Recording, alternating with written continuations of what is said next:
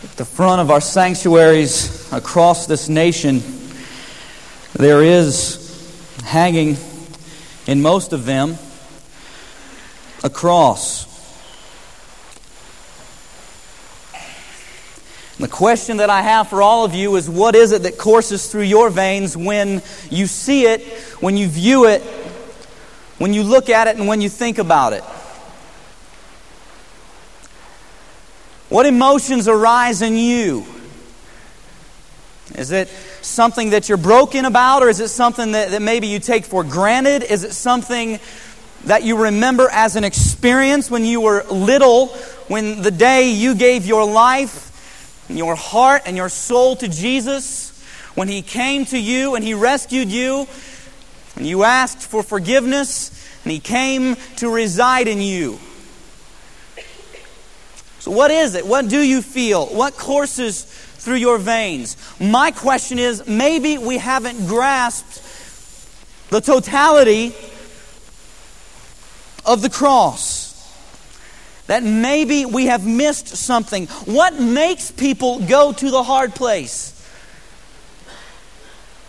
What makes people do the hard thing?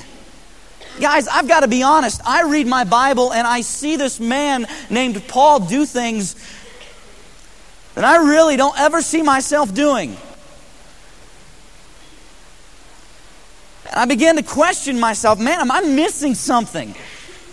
As I sit in my sanctuary week after week, am I missing something? Am I not grasping maybe the total concept of the cross and what it means in our lives? And if I were to grasp it, if I were to grasp the whole meaning of what the cross is, would I do better?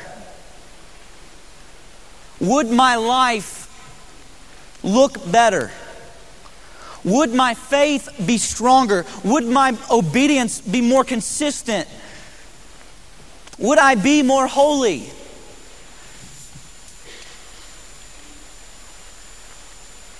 Ruby Eliason, over 80 years old, dedicated her life to one thing making Christ known among the sick and the poor and the lame in Cambodia.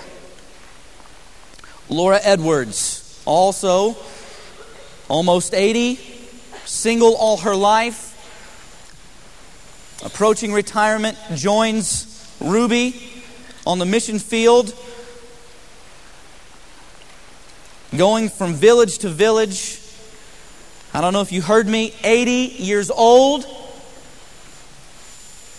from village to village, when around the corner they go, the brakes give way, and off the cliff they glow into an oblivion and they're dead instantly. And I ask you this morning is that a tragedy?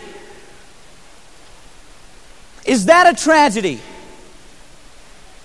Two women dedicating their lives for one thing, pouring it out for Jesus Christ, trying to make him known among the lost people of the world, and the sick, and the disgusting sewers of this world. Did I mention that they were 80 years old? Is that a tragedy? Here's another story Bob and Penny decided to take early retirement from their jobs in the East when Penny was 48 and Bob was 51. They moved to Punta Gorda, Florida where Bob enjoys rides on his 30 foot troller. Penny is part of the quilting club. And every night at sunset, they collect shells.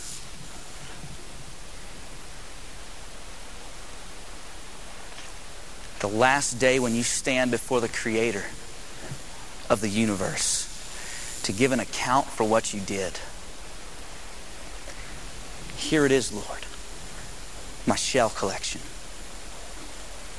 At the last day, when Ruby and Laura stand before the Creator to give an account for what they did. Here it is, Lord, my life. My life. My question is what makes people make that decision?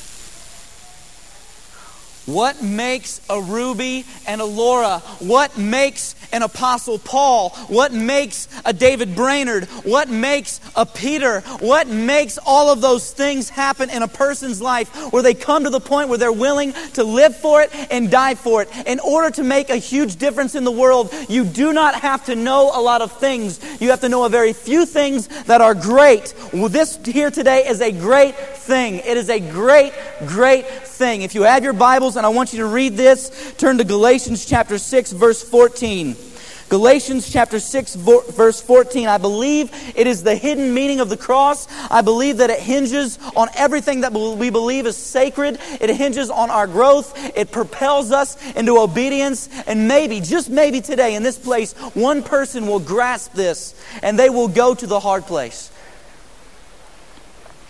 Galatians chapter 6, verse 14. But may it never be that I would boast except in the cross of our Lord Jesus Christ, through which the world has been crucified to me, and I to the world. Let's read it again. But may it never be that I would boast except in the cross of our Lord Jesus Christ, through which the world has been crucified to me, and I to the world. It's the negative way of saying it. Let's say it the positive way. Boast only in the cross. That is a shocking statement. Same word in the Greek exalt, glory, rejoice. Rejoice only in the cross. Exalt only in the cross. That is a shocking statement. It's like saying exalt in lynching. I exult in the electric chair. I boast in the gas chamber.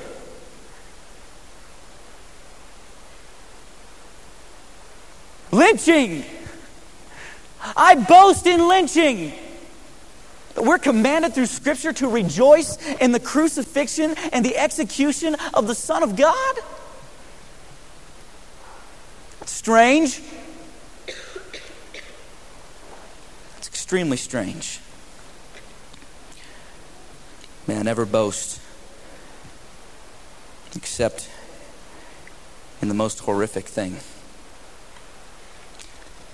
that has ever happened in history. So, what does he mean?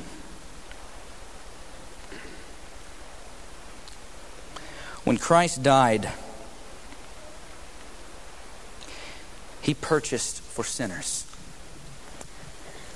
everything good in your life and everything bad in your life that He turns for good. Everything that you have, everything that you enjoy was purchased. Why? We are sinners all.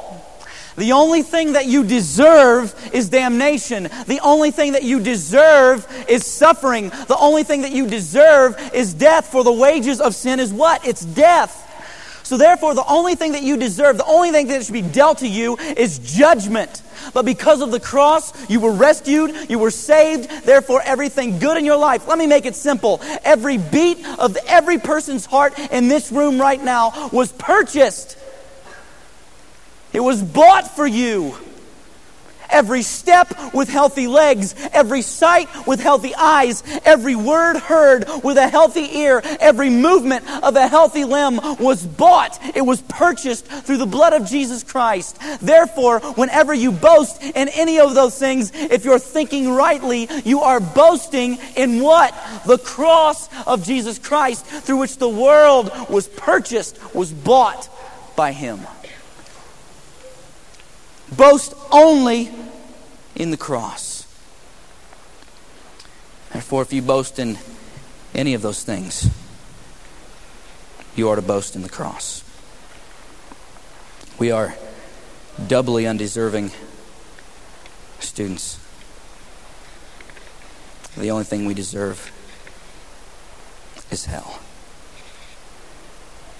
Yet the mercy of a loving God.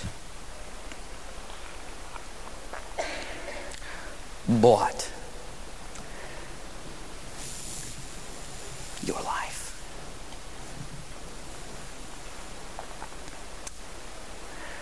I'm a family man. Gary introduced my wife. She's down here. She was a blonde. She's now a redhead. I don't know what she's going to be next week. I like change. We have two children. Elijah is two and a half years old. He's almost three. He'll be three in December. Emilia is eight and a half months old, nine months old, sorry. And uh, she's coming along. She's growing like crazy. They're here, they're in the back. But we, uh, we have two incredible children. My son, Elijah, is um, pretty much hyperactive, I guess you would say, but he's an incredible little guy. And in our house in Plymouth, we have this, our old house in Plymouth, we had this, this bedroom, and it had a nail hole in the door, and you could look through the door and you could see what Elijah was doing. I had fun. I had a lot of fun with the hole in the door.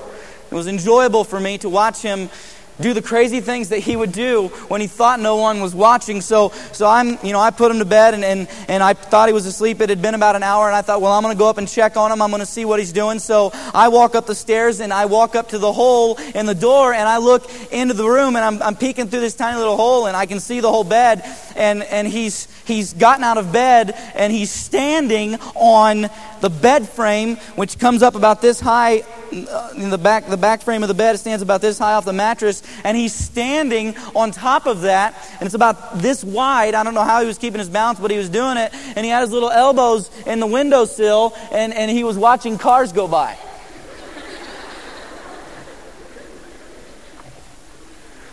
So, so I kept my eye on him and I thought, you know what? I'm going to grab the doorknob and I'm going to jiggle it a little bit and I'm going to see what he does.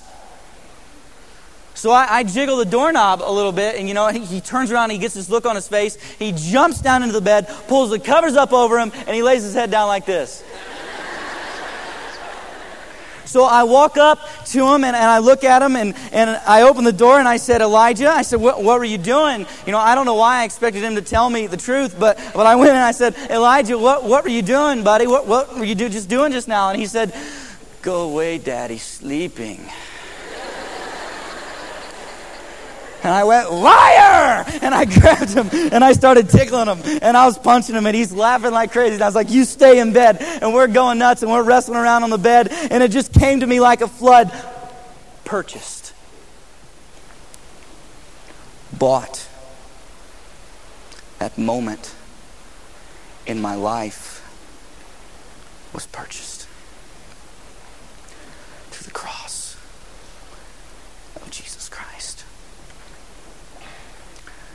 When you get in your automobiles and you drive home and you're greeted by a mother, a father, a loved one, a brother or a sister, a cousin, a boyfriend, husband, a wife, realize that it was purchased,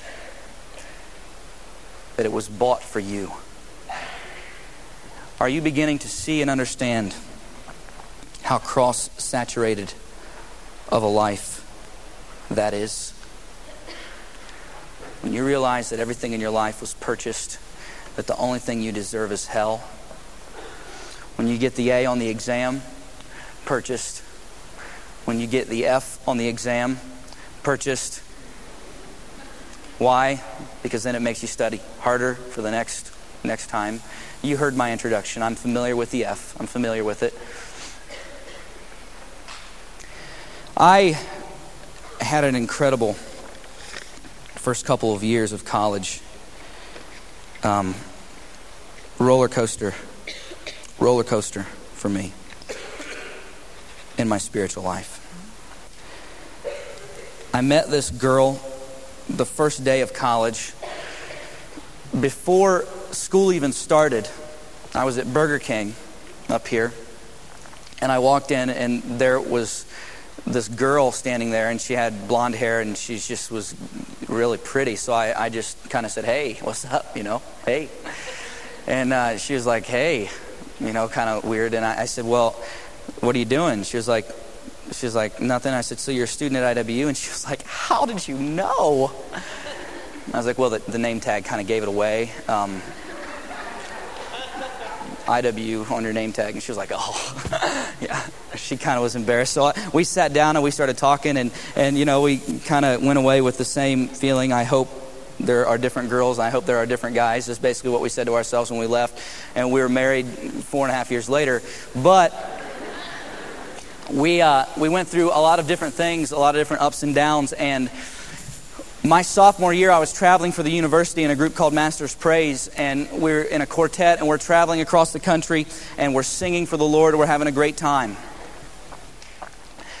It was the first week of the summer, and I had been having a great week. I was still kind of struggling with my whole spiritual walk thing. I really hadn't totally dedicated my life to the Lord. I was still rebellious and, and just trying to decide what I was going to do with my life. We left the camp at 2 o'clock in the morning, and we had to be back here from Iowa at noon the next day. So, if you can imagine, it was a tight schedule. So, we drove all night at about 6 o'clock in the morning you know, I, I kind of woke up and I could see the sun peering through the window, and, and I began to hear that rumble strip. You know, that rumble strip that's on the side of the road, and I was like, well, that's cool. We must be getting off the highway to eat breakfast. You know, I could already smell the McDonald's coffee. It was just awesome. So, so we're going along, and I hear that rumble strip, and I'm like, sweet, right tire's on the rumble strip. Well, then I, I heard the rumble strip on the left tire, and I thought, well, that's kind of weird.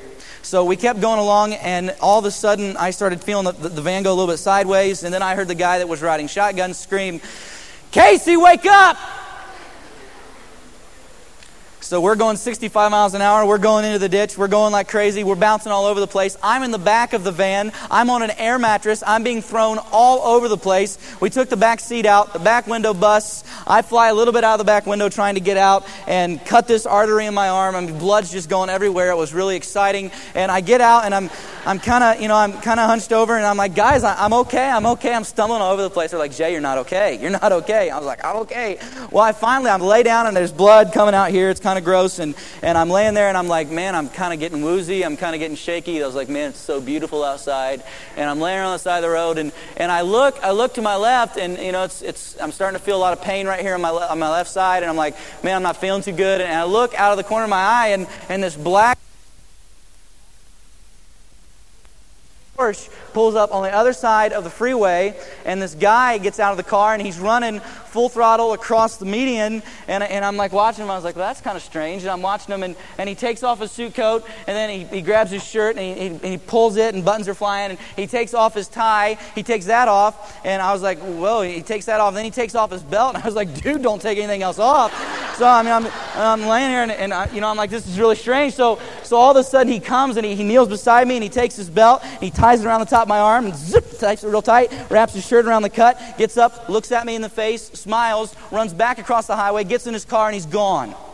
We never saw him again. We don't know who he was. We don't know what he was doing there. You know, when you get to the hospital and all the stuff that you have on you, they put in a box. That stuff wasn't in the box. I don't know who he was. I kind of guessing he was an angel, but I mean, he was driving a 944. I don't know what that's about.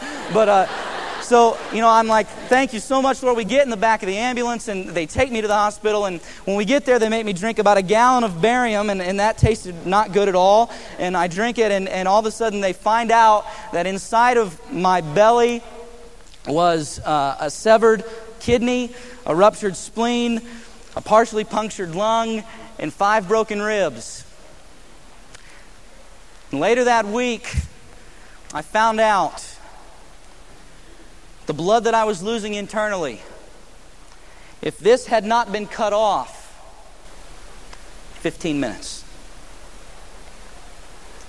15 minutes. 15 minutes from meeting Jesus. I was forced to ask myself the question the last day when I stand before the creator of the throne of the universe to give an account. What will I say? You know that grace that was shown to me on the side of the highway?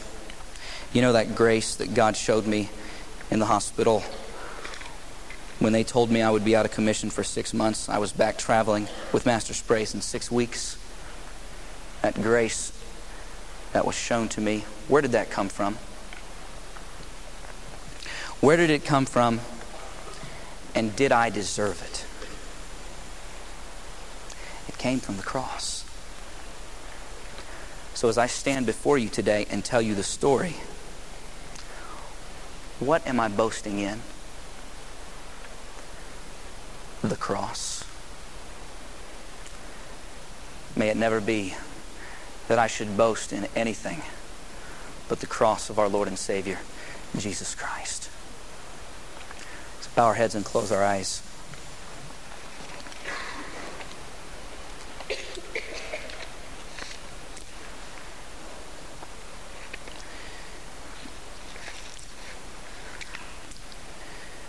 In a few moments, I'm going to ask you to be dismissed, and you're going to stand on healthy legs that were bought for you. Maybe later today, you will be taking an exam.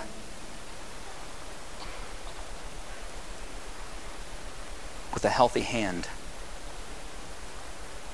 with a healthy eye. Professors, maybe later today, you'll be teaching a subject that you're so passionate about and that you're so excited about and that you're so happy to be teaching.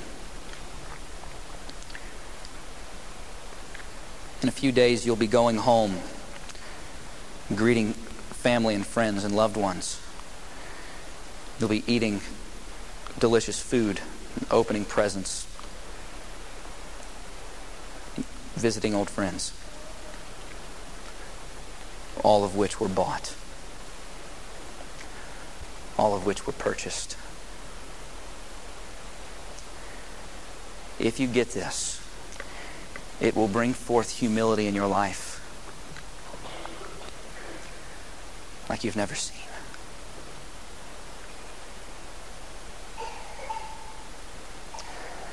Father God, you are so tremendous so huge, so awesome. Your cross, your sacrifice is yes for the forgiveness of our sins. Yes, it is to rescue us from certain hell. But Father, it is so much more than that.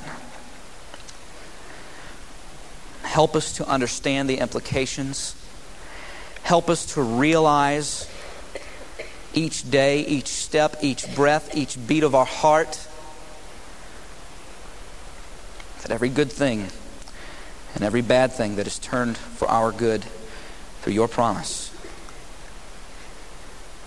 was purchased.